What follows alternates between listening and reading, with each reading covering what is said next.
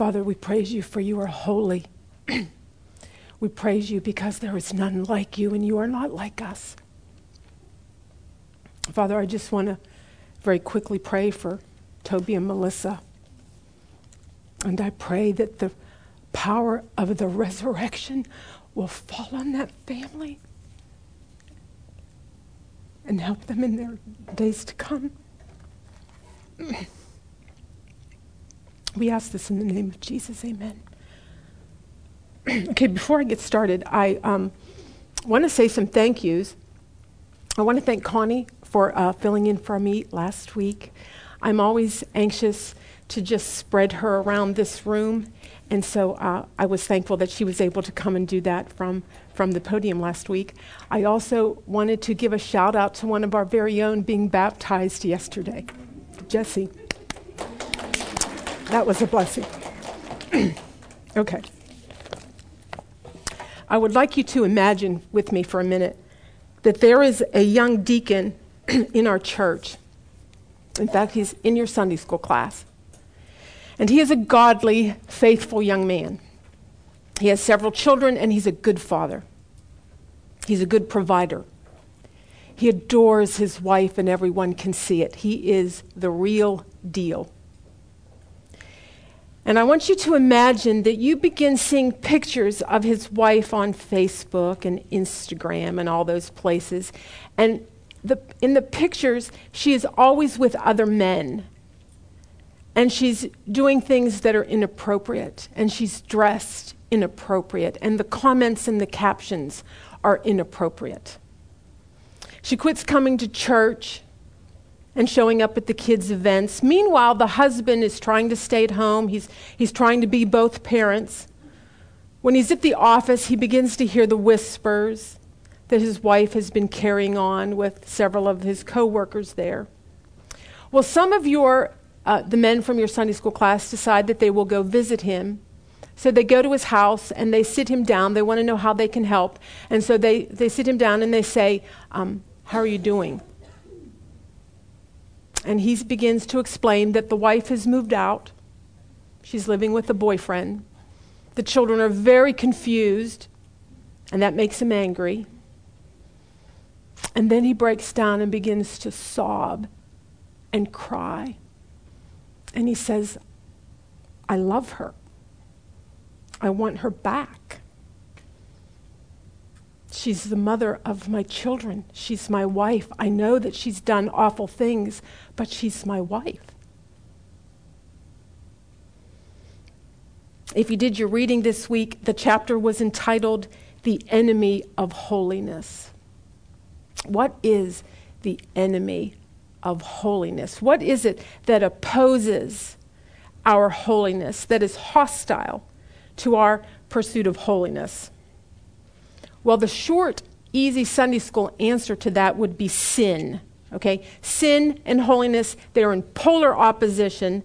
They cannot exist together. So, if we are to talk about the enemy of holiness this morning, we're going to have to address the issue of sin. And so, that's what we want to do. And we're going to go about it a little differently. Usually, when we talk about this, we, ta- we go to Genesis chapter 3. Today, we're going someplace different. Would you turn with me in your Bibles to Hosea chapter 1? Hosea chapter 1. And if you're using the old fashioned Bible, you, uh, paper, by that, paper Bible, um, you may need to pull out your table of contents on this one. We don't go there often. We are at Hosea chapter 1. I'm going to start with verse 1. The word of the Lord that came to Hosea the son of Beeri in the days of Uzziah, Jotham, Ahaz, and Hezekiah, kings of Judah, and in the days of Jeroboam the son of Joash, king of Israel. When the Lord first spoke through Hosea, the Lord said to Hosea, Go, take to yourself a wife of whoredom, and have children of whoredom, for the land commits great whoredom by forsaking the Lord. All right, our goal this morning is going to make two lists. We're going to make a list and discuss some of the specific sins that are enemies to holiness. And then we also want to make another list about just some generalizations about the nature of sin. Okay? And we're going to use the book of Hosea to do it. Now, before we get going, I want to give you some context. I want to put this co- book in its context to help us understand it. All right, so look back at verse 1. It tells us that Hosea was the son of Beeri, that's giving his genealogy. And then it tells us the time period. It's telling us the kings that were reigning during his ministry. Now, when you see something like this happen, this is one of the ways that the Bible is letting you know that this is a real person. Okay, this is an historical person. And that's important because there are some that say that Hosea is merely a parable or an allegory. Okay, and he's not real. Well, that's not true, but this is why they say that. Look at verse 2. The Lord said to Hosea, Go take to yourself a wife of whoredom, and have children of whoredom, for the land commits great whoredom by forsaking the Lord. Okay, did you see the repeated word there? Three times. It's intended to get your attention, it's intended to shock you. Okay, some of your versions may say harlot, some of your versions may say prostitute. Now, as you can imagine, this becomes a very controversial passage. Some say that this means that God is telling Hosea, that God is prophesying. And he's telling Hosea, okay, you go marry a wife, and she is going to one day become a prostitute. Then there's the other side of the camp that says that God is saying, no, no, no. He's telling her, go to marry a practicing uh, prostitute, maybe a temple prostitute or something like that. There's some other interpretations, but those are the main two. And, and people and the commentaries and the teachers, they're usually pretty much 50 50, 50 split on this. Uh, they don't agree on it. And we're not going to try to uh, solve that mystery today because both options are awful. God is telling Hosea, go marry a wife and know in advance she's going to cheat on you. She's going to be unfaithful. She's going to dishonor your name. She's going to break your heart. Okay, now you might be thinking, why? Why, why would he do that? Why would he ask this of Hosea? Well, the Bible tells us. Look what it says in verse 2. For the land commits great whoredom by forsaking the Lord. Great whoredom. Why does God use that terminology? Why does he not just say they commit sin or they break the law or they, they are terrible citizens of my kingdom? Why call them whores? Interestingly, when God addresses the Gentile nations, he doesn't use that type of language. In fact, they are often judged for the way they treat Israel. Now, why is that? Mm. Because Israel was holy. Israel had been chosen out from among the nations and made holy. God had set them apart. And he had entered into covenant with them. He had a marriage like relationship with them. And so God tells Hosea, My people are unfaithful. They act like whores. And so you are to go and you are to marry a harlot, and your life is going to become a walking, talking parable.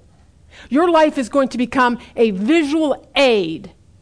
So the people will be able to look at you and your faithfulness and your heartbreak, and they will know what I am like.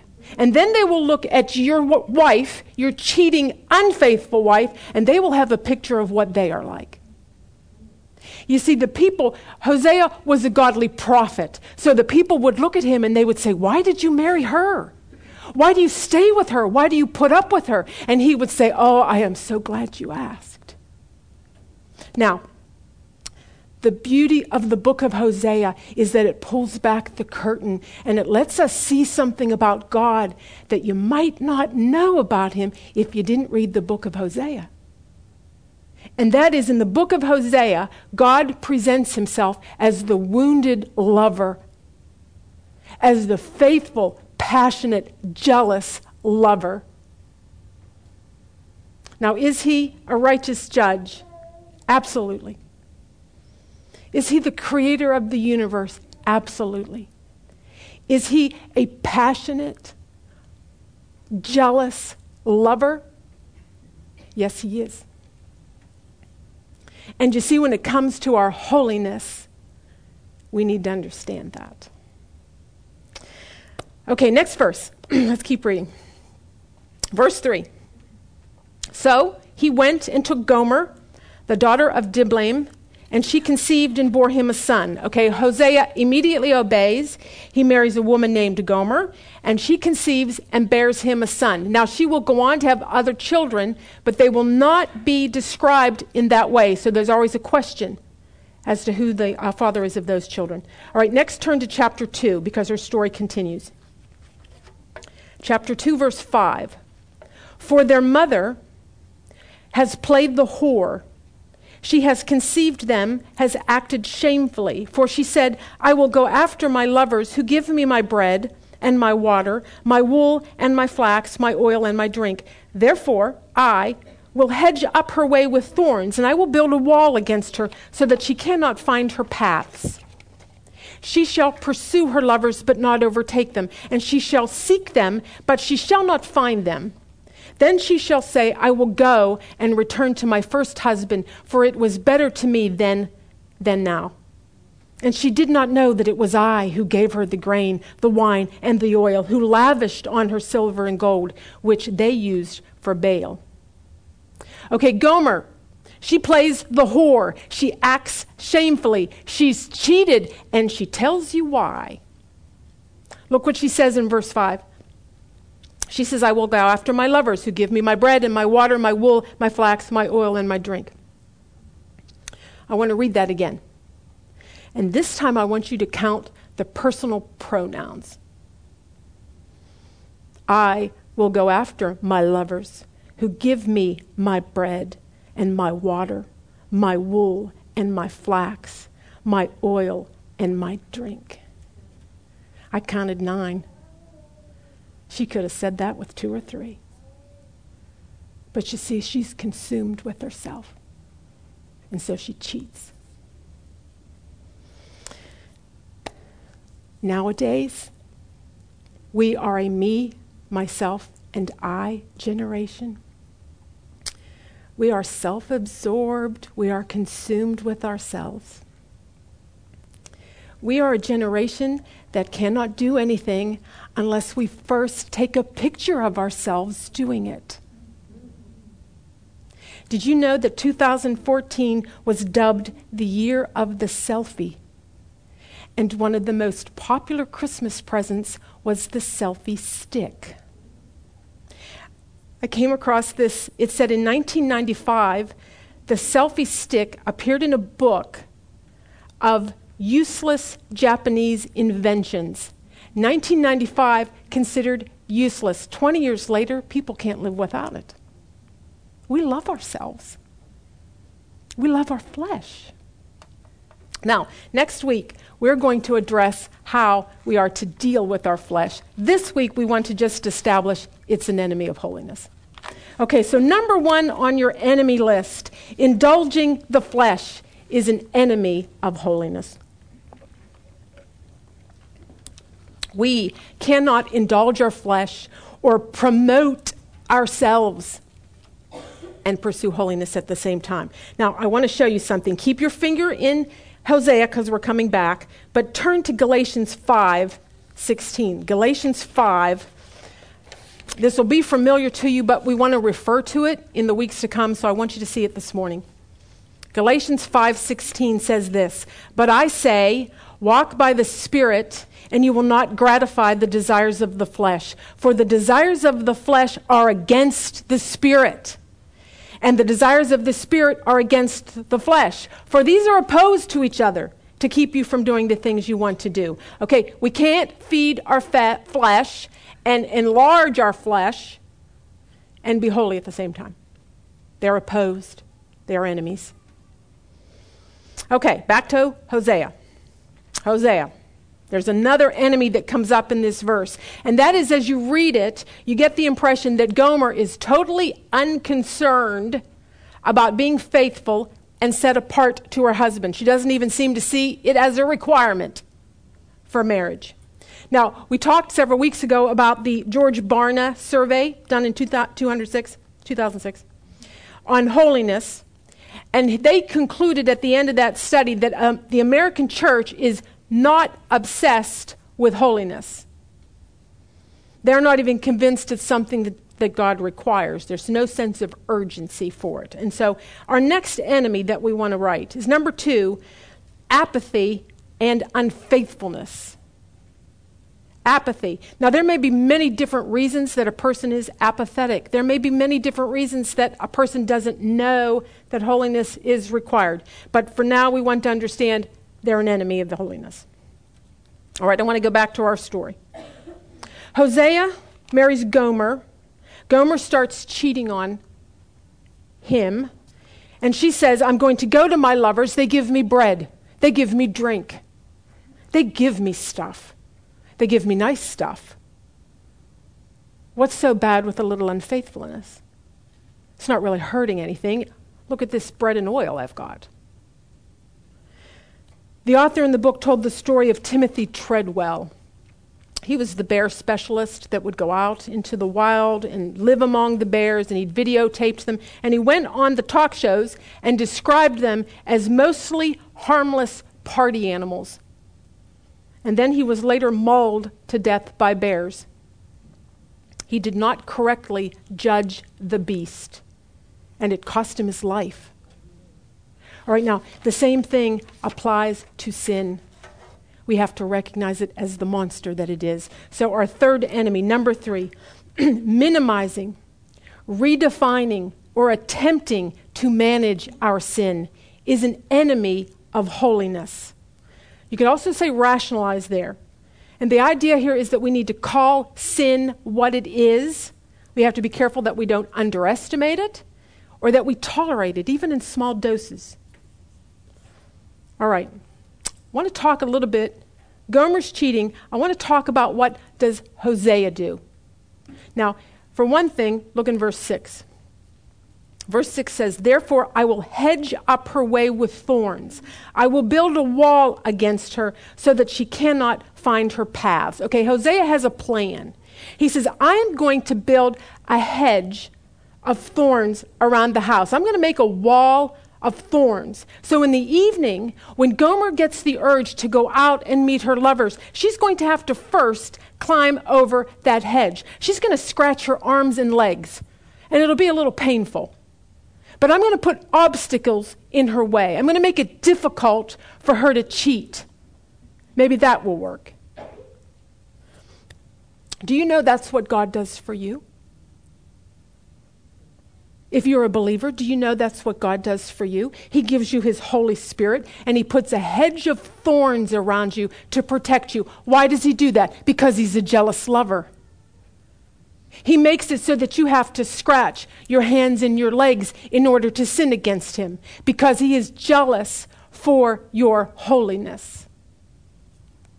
I can remember a time in high school, I was in high school, and um, I was talking with a friend, and we were cutting up another girl. Now that's what we called it back in the old days. We called it, we'd say we were cutting up. And that meant you were being you were being ugly and, and saying bad things about the person, trash talking.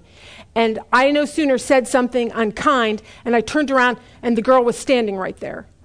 She just showed up out of nowhere. She's standing right there. And I was embarrassed, very awkward. I didn't know if she heard me. I didn't know if she knew I was talking about her. It was just very awkward. And so later, I have the nerve to complain to God about it. And I tell him, you know, I, I just, I don't get this. I'm trying to be good, and yet I, get, I always get caught. I got girlfriends that trash talk people all the time, and they never get caught. They never get called out. But I do one thing, and I got the girl standing right beside me. You see, at the time, I did not understand Hebrews 12. I didn't realize at the time that God wants to make me uncomfortable when I slander and when I gossip. You see, He's got a hedge around me to protect me because He is jealous for my holiness. Let me tell you something God surrounds you with a hedge of thorns. He gives you His Holy Spirit, He gives you His Word to warn you, He gives you the body of Christ to confront you. He, puts, he gives uh, circumstances to deal with you. Listen, you don't ever sin where you haven't climbed the hedge. God says that with every temptation, there is a way of escape. And if we are not taking that way of escape, we are climbing through thorns. That brings us to the first thing on our sin list, and that is number one sin deceives, it dulls us to truth. The book talked about how it causes us to lose our moral compass. It lulls us so that we become comfortable with our sin. And you know, the more comfortable you get with your sin, the more desensitized you are. You know, the more you're climbing through those thorns, you get more desensitized to it. And you start looking for gaps and you start looking for easy ways to get through it. And pretty soon, you, you know, you're getting used to the scratches and the scrapes, and pretty soon you don't even know that they're there. That's what sin that's how sin works. Number 2 for our sin column. Sin disappoints. now I want us to look at verse 7. And this is um, talking about Gomer. Number 7, verse 7 says, She shall pursue her lovers, but not overtake them. And she shall seek them, but shall not find them. Then she shall say, I will go and return to my first husband, for it was better for me then than now. All right, now in the context, this is prophetically talking about Israel because they're about to be carried off by the Assyrians. And once that starts happening, they're going to change their mind real quick and realize they were better off before. But in the story of Gomer and Hosea, what can it teach us about sin? Well, a couple things. First of all, we see that Gomer, she is pursuing her lovers. She's, per, she's climbing the fence. She's not overtaking them. And she's seeking but not finding. In other words, the cheating's had its moments, but in the end, it disappoints. It's not satisfying. You know, you will never, ever sin and then look back and say, that was such a great plan. I'm so glad I did it that way. Or, boy, wow, that was satisfying. That's, that will never happen because sin will never deliver what it promises. It will always disappoint. Number three, sin will try to dominate you. Now, at first, Gomer, she sneaks out of the house. She gets to her lovers. It's fun because the lovers are giving her stuff. And then she leaves Hosea. And at some point, she moves out with another man. And somewhere along the line, she becomes indebted. She becomes enslaved. And we read about that in chapter 3. So turn to chapter 3. Chapter 3, verse 1. And the Lord said to me, This is the Lord talking to Hosea Go again, love a woman who is loved by another man and is an adulteress, even as the Lord loves the children of Israel, though they turn to other gods and love cakes of raisins. So I bought her for fifteen shekels of silver and a homer and a lethech of barley. And I said to her, You must dwell as mine for many days. You shall not play the whore or belong to another man. So will I also be to you. Now, the, here's how this goes the news comes to Hosea that Gomer's on the auction block. She's been unfaithful. She's climbed the fences. She's left home. Things have deteriorated so badly that she is now a slave. She's a slave being sold on the auction block. And so God tells Hosea, Go buy her and bring her back. Now, usually when a person was on the auction block, she was naked because the buyers wanted to see what they were getting for their money. It was humiliating. Now, do you think when Gomer was sneaking out and going through the thorns, do you think she ever thought she'd be, it would take her to the auction block? That she'd be standing there in her humiliation? We so often think, you know, we can handle our sin. We'll stop it. We won't let it get that far. But you see, that's not how sin works. It seeks to dominate you. Usually, slaves were th- sold for 30 shekels. Now, she's only being sold for 15 and some barley. So either, either she's on the clearance rack because her lifestyle has been hard and it's showing, or possibly uh, he, Hosea pays 15 shekels, and then he goes home and, and he empties his barns and comes up with any money that he can in order to make up the difference and buy her back and bring her home. In any point, in any way, it brings us to our fourth point, and that is sin destroys. Everything in this story points to this. Sin is destructive, sin destroys. Listen, you want to build up your homes? You want to build up your families? You want to build up your relationships? Understand the way sin works. Understand the nature of sin. All right. Now, at the beginning of Hosea, we read that the people of Israel were committing whoredom and that they were forsaking the Lord. Now, what I want to do with the remainder of our time is add some more specific sins to our enemy list. And to do that, turn with me to Hosea chapter 4. Hosea 4 1. Hear the word of the Lord, O children of Israel. For the Lord has a controversy with the inhabitants of the land. There is no faithfulness or steadfast love, and no knowledge of God in the land. There is swearing, lying, murder, stealing, and committing adultery. They break all bounds, and bloodshed follows bloodshed. All right, God is speaking to Israel, and He is saying, I have a case against you. There is no steadfast love. There is no faithfulness. There is no knowledge of God. Now, listen, those are not the words of a judge. A judge doesn't talk like that. Those are the words of a wounded lover. Think back to our deacon. Let's imagine he sits his wife down. What does he say to her? He says to her, You don't love me. You're not faithful. You don't even know me. And she says to him, How can you say that? I wear your wedding band. And so then the husband begins to bring out the pictures and the receipts, and he begins to give the proof of her unfaithfulness. Okay, that's what's going on in this verse. God is saying to Israel, You don't love me. You're not faithful. You don't even know me. And this is the evidence. Now, look what he says in verse 2. He says there is swearing, lying, murder, stealing, committing adultery. What's he listing?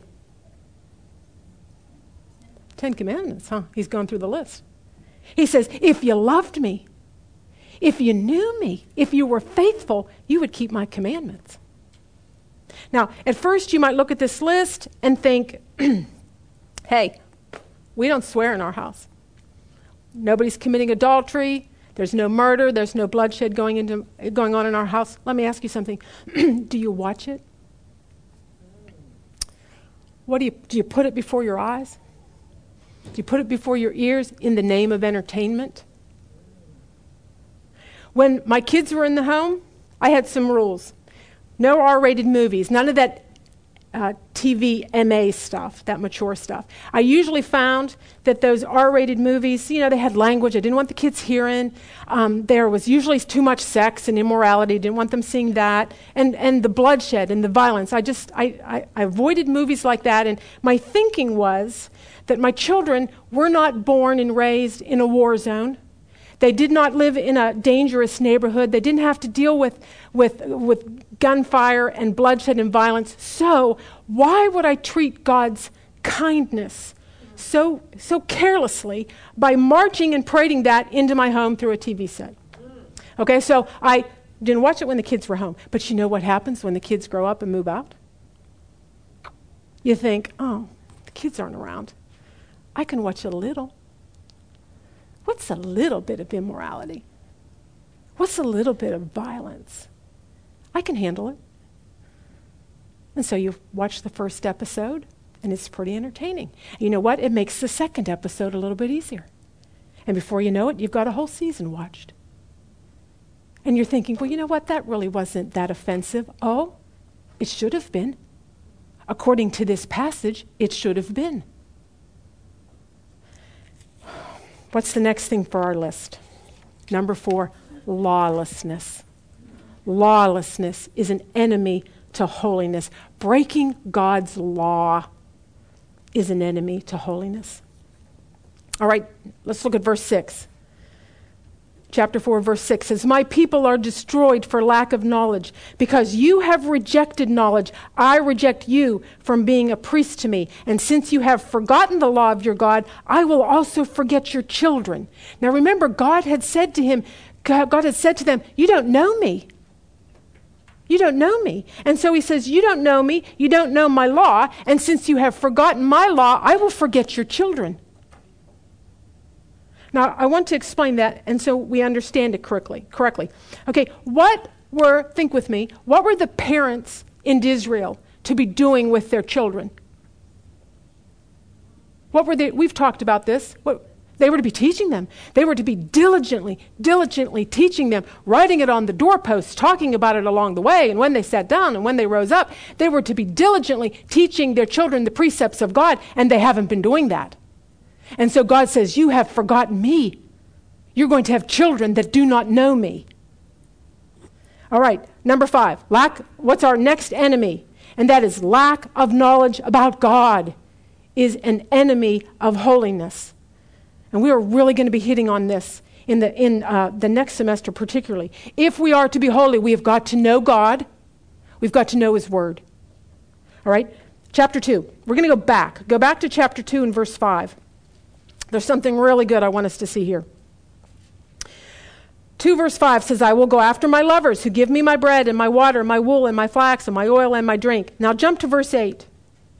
And she did not know that it was I who gave her the grain, the wine, and the oil, and who lavished on her silver and gold, which they used for Baal. Okay, do you see the problem here? Gomer is crediting her lovers, but it was really Hosea that had been providing those things. Now imagine how this works. Gomer moves out. She's living with another guy. And Hosea begins to see she's looking a little ragged. Things are looking a little rough. Life's been hard on her. Maybe he's hearing rumors about her as well. So he gets together a basket and he puts some oil in it and he puts some wine and maybe some fabric for something new to wear and some gold and some silver. And, and he takes it to the place where she's shacking up. But a man answers the door. The man says, Here, I'll, I'll take that and see that she gets this. And then that man takes the, to, that basket into her, to Gomer, and she says, Wow, you're really good to me. Let's go party. Let's go make an offering to Baal. You see, God was saying to Israel, I lavished, I lavished good things on you. I provided for you, but you credited your lovers, and then you used what I gave you to worship in idolatry. Now he says it again. I want you to look in chapter 10. He visits this again, chapter 10, verse 1.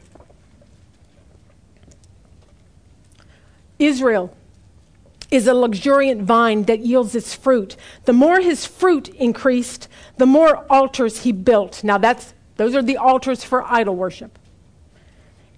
Now, watch this. As his country improved, he improved his pillars. That's pillars, idol worship. Let's read that again. As his country improved, he improved his pillars. Their heart is false. Now they must bear their guilt. The Lord will break down their altars and destroy their pillars. Now, Hosea is writing this during the reign of King Jeroboam. And King Jeroboam was a very successful, prosperous king. They were able to expand the kingdom during his reign. But you see, the people didn't use their prosperity to honor God. They used it on their idolatry, they used it on their pleasures. And so God says to them, I am the one that provided for you, but you didn't use your wealth to glorify me. You used it to cheat on me. When I came back, I went to Florida last February, and when I came back, I brought these bags of oranges and grapefruit, and I gave some away, gave some to a, a girlfriend of mine.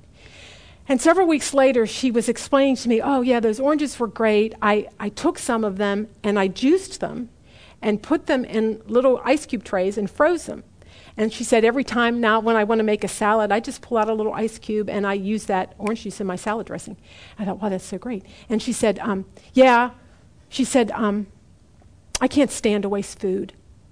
She said, where I come from, people are very poor. She says, People get up at four o'clock in the morning and have to work all day for a dollar so that they can buy food. She said, I can't stand to waste food. And you know, I was just struck with this picture of my well stocked refrigerators, plural refrigerators.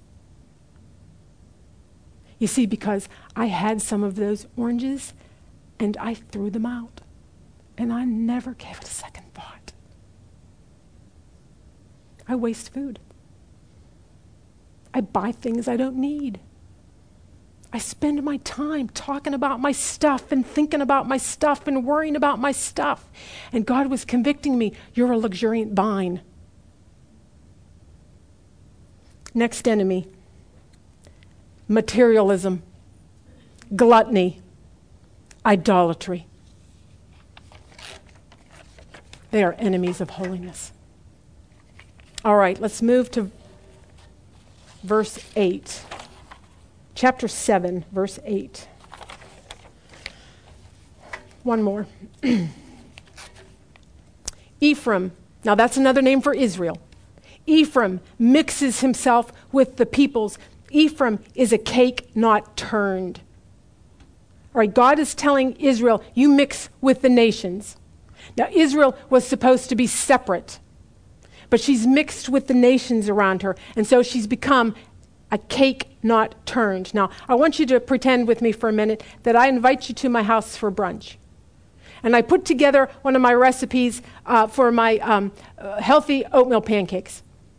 And I get out the griddle and I put the batter on and I make up uh, four different cakes. And just as it's about to bubble, instead of flipping it, I plate it up and I hand it to you. And I said, Would you like some syrup or blueberries on this? Now, you are likely going to say, Well, you know, gee, Heidi, I, I would, I would really prefer you finish cooking it. Because I'm going to gag on that. It's not edible. Okay, that's what God is saying.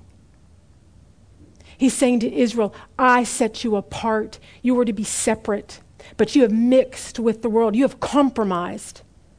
So that now you are indistinguishable, and that makes me want to spit you out of my mouth. Next enemy worldliness is an enemy to holiness. You could also put compromise compromising, mixing with the world. This is not an exhaustive list today. Time, time is going to prevent us from doing much more. But these are some of the main ones that Hosea lists.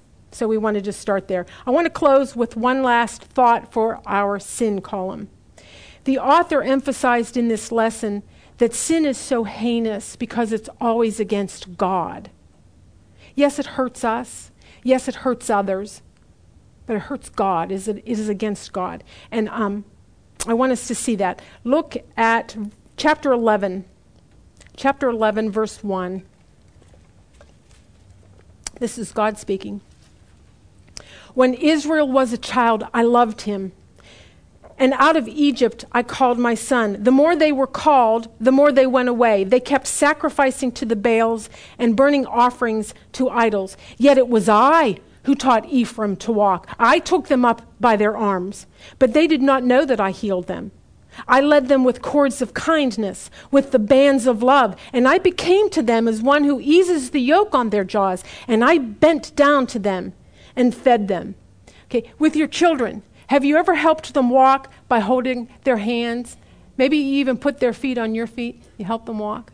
Or maybe as they're just starting out to walk, you're kind of hovering over them and you've got your hands covering the sharp edges and you're pushing out toys and you're, and you're moving the rugs out of the way so that they're walking and they're feeling very pleased with themselves. And they're totally clueless to all that you have done to help them out. Okay, that's what's going on here. God says, I loved you. I taught you to walk. I picked you up in my arms. I fed you. I healed you. My love was hands on. Now, jump to verse 8. Verse 8.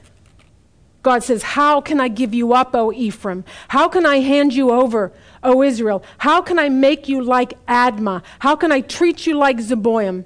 My heart recoils within me. My compassion grows warm and tender. Admah and Zeboim were two cities outside of Sodom and Gomorrah that were destroyed.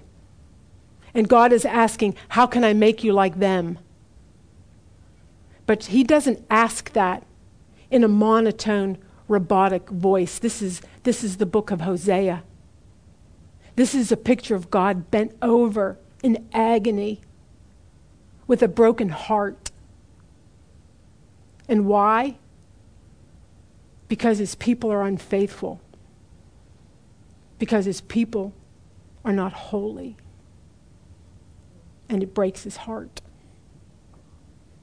You see, ladies, when we sin, it is not just against some stone faced, righteous judge. It is against a loving, passionate, jealous, hands on lover. Our last point for our sin column is this sin is heinous and grievous because it is always against God, it is always against love always against love. Let's pray. Father, we thank you that you are a jealous lover. You are jealous of our holiness. And you love us with such passion. We praise you and thank you for it. Help us to be a, a pure bride. Convict us. In the name of Jesus, we pray and ask all these things. Amen.